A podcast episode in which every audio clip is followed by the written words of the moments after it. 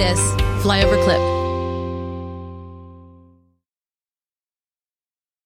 Boy, I mean, the, so the news that's come out about the FDIC and and hiding stuff from the public um, when it pertains to a bank run. I mean, that movie, It's a Wonderful Life. Sadly, was that a prophetic movie for what we're going Ooh. to see today?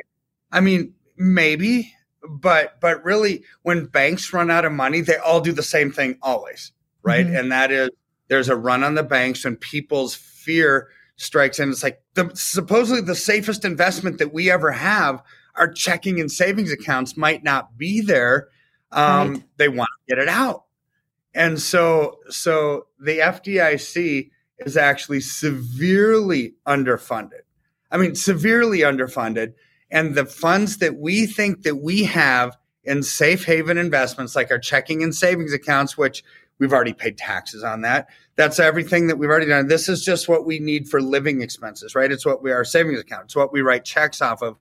It might not be there. And and they they had a meeting in in November that that's now starting to to come public. I mean, so so I want to watch a video of these of these FDIC officials talking and what they're saying about the American public and what they need to hide from the American yeah. public, right? This is this is the scary thing about it. And then i'm going to talk about it but but this is um, actually one of the more important shows i think that we're going to have all year long. Yeah um, so I, I, think we should watch that and then i'm going to talk about it. Okay. okay. let's check it out. Let's play this clip. It should be accessible when people need to know but i don't think you have much hope of, of reaching a public that doesn't have a professional need to know I, completely agree with that I almost think you'd scare the public if you put this out. Like, why are they telling me this? Should I be concerned about my bank? Like, my insurance company doesn't tell me what they're doing with my assets. They just assume they're going to pay my claim. Right? It's, it's, I, I think you've got to think of the unintended consequences of taking a public that has more full faith and confidence in the banking system than maybe people in this room do. that we want them to have full faith and confidence in the banking system. They know the FDIC insurance is there. They know it works. They put their money in. They're going to get their money out. So there, there's a select crowd of people that are in the institutional side. And if they want to understand this, they're going to find a way to understand this. There's a bunch of law firms represented in this room. There's a bunch of people that charge them by the hour a lot of money to explain this all to them. And, and, and it's fine. I, I don't have a, I don't have a problem with that. And they all have huge staffs. But I would be careful about the unintended consequences of starting to blast too much of this out in the general public. Man. Dr. Kirk, let's talk about okay, so obviously I've heard of FDIC, but can you talk about what exactly is the FDIC and who are these people? So it's the Federal Depository Insurance, you know, Commission. So basically that's the insurance. When you have a checking account, a savings account, the assets in your bank are insured up to 250,000, right? Okay. So so if the bank were to fail, you get two hundred and fifty thousand dollars back. Okay. Supposedly. Mm-hmm. I mean, supposedly is the big question there yep. because because if so G. Edward Griffin, he wrote the book on on central banks, you know, the creature from Jekyll Island. And on his website, need to know this, he exposed this story. And so I got to give him credit for it. And, and, but it's an amazing story that needs to be shared far and wide to everybody everywhere, right? So, so what are these FDIC bankers talking about in this in this mm-hmm. video? They're talking about bail-ins to to deal with an impending market collapse. So FDIC is the insurance policy that protects people's checking savings accounts up to $250,000. Mm-hmm. What's a bail-in? A bail-in is what we saw in Cyprus, Greece, we've seen it in Venezuela, Argentina when when the government says, "Hey, people in Cyprus, for example, uh, you're you should be thankful that you're you're Cypriot citizens, right? And so we, we've provided you a, a country and, and a framework to live and to thrive. And so, but we're kind of in a pickle here, and we're going to do just a one-off tax, right? So anything in your checking accounts, saving accounts, we're going to take 10%. So you had $100,000 in your bank account today. Tomorrow you're going to have 90,000, right? So that's a bail-in mm-hmm. tax. It's where the government just does a one-off tax and takes money from you. Basically, they steal it from your wallet to basically help overcome a shortfall that they might have. So that's what a bail-in is. So we're talking okay. about FDIC, talking about bail-ins, but but here's where the FDIC, this meeting that they had in, in November was was extraordinary um, in a bad way.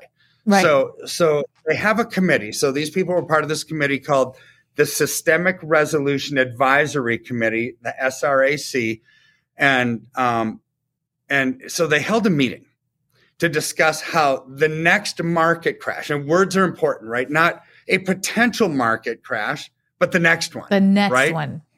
The next one would occur, and what steps would need to be taken to ensure that not everybody tries pulling their money out of the financial system at the same time. Mm-hmm. Okay. So this is why they had this meeting, and this is why we heard the conversation on the video that we saw. So one of the FDIC members there noted that while institutions will soon be able to figure out the dire implications of a financial collapse, not a potential one, but of a financial collapse, the general public shouldn't. They shouldn't know about this because that would lead to an unintended consequence. What's the unintended consequence? Them pulling money out of the bank, mm-hmm. like in in the movie clip that we saw. Yep. Right. Wonderful life. I mean, this would lead to it's not a wonderful life for everybody that has money in the banking system. So so here's the reality of, of this situation. There's $9 trillion of bank assets in the banking system right now, checking accounts, savings accounts, and so forth. So how much does the FDIC actually have, you know, to insure? Good question. They only have they only have 125 billion dollars worth of assets, backing nine trillion dollars worth of deposits. So here's wow. the math: you divide 125 uh, billion by 9 trillion. What does that come to? 1.4%. So 1.4% of all banking deposits are actually that, that's all they have money for. Wow. So that's 28.6% of all banking assets. There's no insurance coverage for. Right? So this is why they're saying the public can't know about this because if this were to happen in 2023, what would what would that mean? It would mean the mother of all um, quantitative easing, um, all quantitative easing like money printing mechanisms ever. Mm-hmm. I bet that they have to inject five to seven trillion dollars into the system to actually just stop the bleeding. And that would wow. cause so much inflation that we we wouldn't even know what to expect from that, right? I mean, we we've seen what they've already done when when the lame duck Congress passed a 1.7 trillion dollar spending bill, you know, and and between Christmas and New Year's, it's like, wait a second, I wouldn't have an issue with that necessarily if we had those funds available, because then it would right. just be appropriating those funds, right? But we don't have 1.7 trillion dollars laying around. They have right. to print it out of yep. thin air, and that's going to make the inflationary pressures even worse. Shame on the lame duck Congress for passing a bill for the next Congress to actually have to live with. Absolutely. Right? Well, Congress is so defunct right now, anyways. I mean, look, the, the GOP has has a majority in the House, and they can't even elect a majority leader, right? It's like, right. we've got issues, but they're spending money that they don't have. But this one is the mother of all spending money that we don't have. If there's a run on the bank, and what could be the trigger that causes or the spark that causes a run on the banks? Well, it, it could be a market collapse. It could be a downgrading of US Treasury sovereign debt. It could be a conflict in Russia, Ukraine. It could be a conflict in China, Taiwan. It could be anything outside of the norm that says, "Oh my word, people, we we don't think that there's going to be much money left in the banks."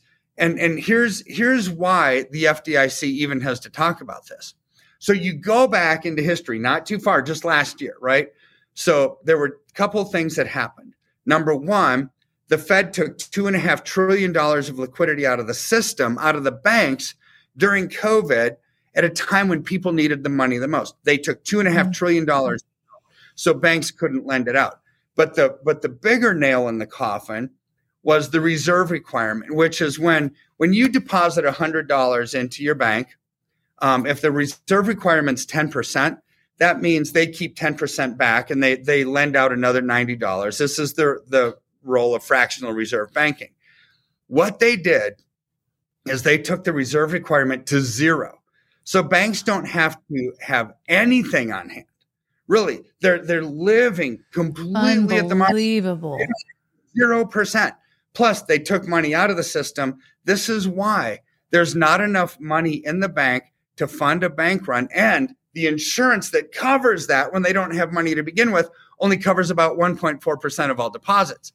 Are you having a hard time sleeping at night thinking, what are you going to do about your finances? If you went back to 1920 and you had a $20 bill and you had one ounce of gold, you could go into a men's clothing store and you could buy an entire suit the jacket, shoes, pants, wow. belt, everything. Today, what would that $20 bill buy you? It wouldn't, you couldn't buy a handkerchief for the $20 bill, but that one ounce of gold would still buy you, even today, it would buy you an entire men's suit, shoes, belt, pants, jacket, everything. That's the difference. But today, that change is happening faster than ever. And we know a guy by the name of Dr. Dr. Kirk Elliott that we've known for over 25 years. He has two PhDs. This is who we're actually using. This is who our friends and family are using. And he's a guy we trust completely. And in today's era, you need somebody you trust. So go to flyovergold.com and learn how to protect yourself against an inflating dollar. For more great content, go to flyoverconservatives.com.